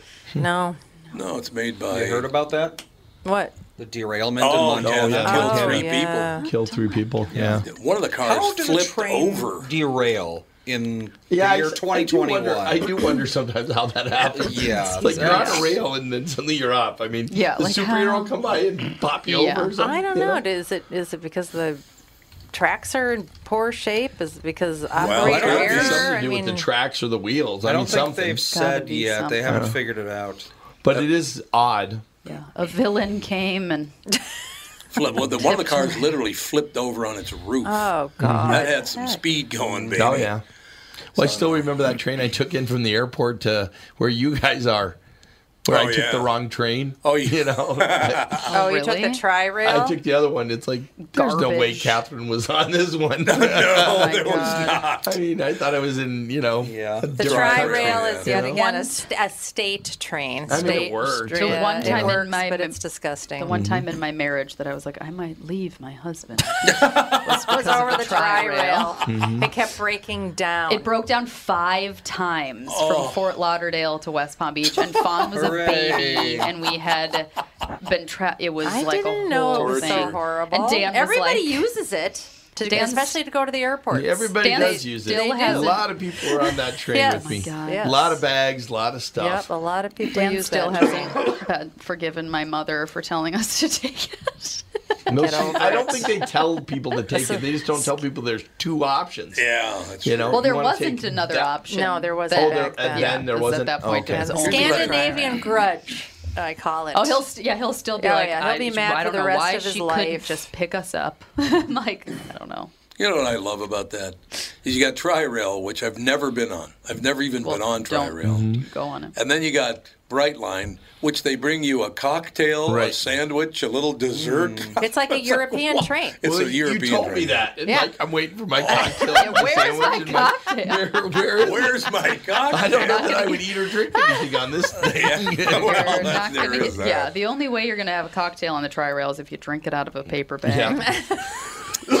yeah, pretty much true. One of those pre-mixed cocktails. Yep. Yep. Like I said, I did, Fireball Yeah. I remember a friend of mine decided to take the Amtrak. She was so excited. She was in Mhm. her husband and their two little twins were going to take a cross country trip on the Mhm. Amtrak, and they were so excited. They got the overnight car. Blah Ooh, blah there you blah. go. They were going to go out to see some friend in Seattle or someplace, and. She said she got on the train, looked at their car, and started to cry. Oh, really? She said it was dumpy, disgusting, Mm. Yeah. old, shitty, Hmm. All of Mm. and it? very expensive. Oh my gosh! And very expensive. Yeah, Melissa wants to take a train trip one of these days, and I'm like, are there any non-gross ones? I don't left? know if you There's some cool ones in different. I mean, I- Chicago's got a Out We here? good I don't one on- know.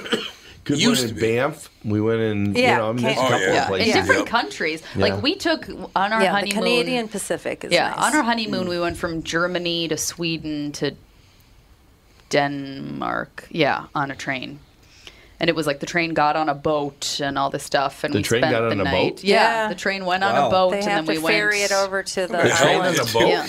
Yeah, it's an island. Seems very inefficient. Seems like having a train here and a train there would be easier, but you know. well, it was like to get from Sweden to Denmark, you have to take a boat. Well, I understand that. That and is so like- Get off the but- train and get on the boat. But then you Bring the just train. put. Yeah, but then you it's pre- just actually the pretty cool. Train just goes Get a on VW the with track. those it little just wheels that parks How many, in it. cars, how many cars are there on the I don't. There were like a couple hundred people on the boat. Really? Yeah, and you just like got off. It was a huge ferry, and there was like a restaurant and a bar and duty free area and all that stuff. And Yeah, we took it and we slept on it. It was really nice. The, I mean, Yeah. the bed, the room was minuscule, I'm sure. and the beds it was like a bunk bed situation That fold up and down. No, those, those ones didn't fold. They Oh. were permanent, but the room was tiny. But it was like you didn't really spend much time in your room. No. We'll talk to you tomorrow with the family.